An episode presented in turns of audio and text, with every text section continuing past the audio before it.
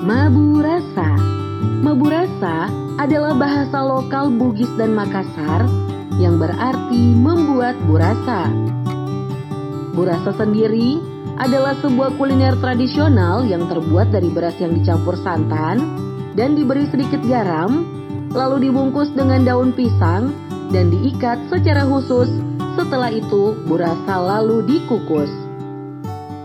Kuliner ini merupakan kuliner wajib di antara kuliner lain seperti ketupat, nasi liku, dan lain-lain yang biasa dibuat dan disajikan kepada handai taulan yang datang masiara atau berkunjung pada masyarakat Bugis dan Makassar pada hari raya. Secara khusus, Maburasa menjelang hari raya atau Hamin satu merupakan kegiatan wajib dilakukan oleh keluarga Bugis dan Makassar. Tak jarang, bukan hanya ibu dan anak perempuan yang terlibat, tetapi para lelaki juga terlibat pada proses memasak. Malam takbir, selain keriuhan takbir keliling, juga terdapat kesibukan memasak burasa yang telah dibungkus pada siang harinya.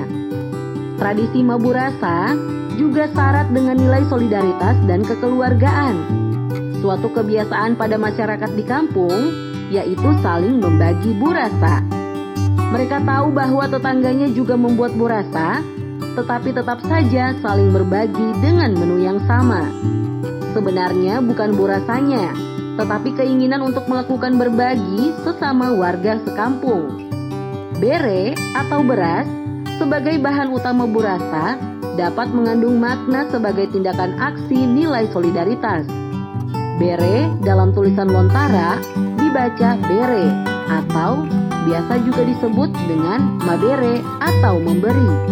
Selain itu, bere juga biasa disebut dengan were atau mawere dengan arti perasaan berat. Orang yang telah diberikan sesuatu akan melahirkan perasaan berat pada dirinya, sehingga akan membalasnya dengan memberi juga sesuatu. Tindakan saling memberi melahirkan nilai solidaritas dalam masyarakat. Adakah perbedaan burasa, buras, dan lontong? Ayo Sobat Cafe DAI, manakah yang erat hadir di hari raya di daerahmu ketika berkunjung ke rumah saudara atau handai tolan? Minal aidin wal faizin, mohon maaf lahir dan batin.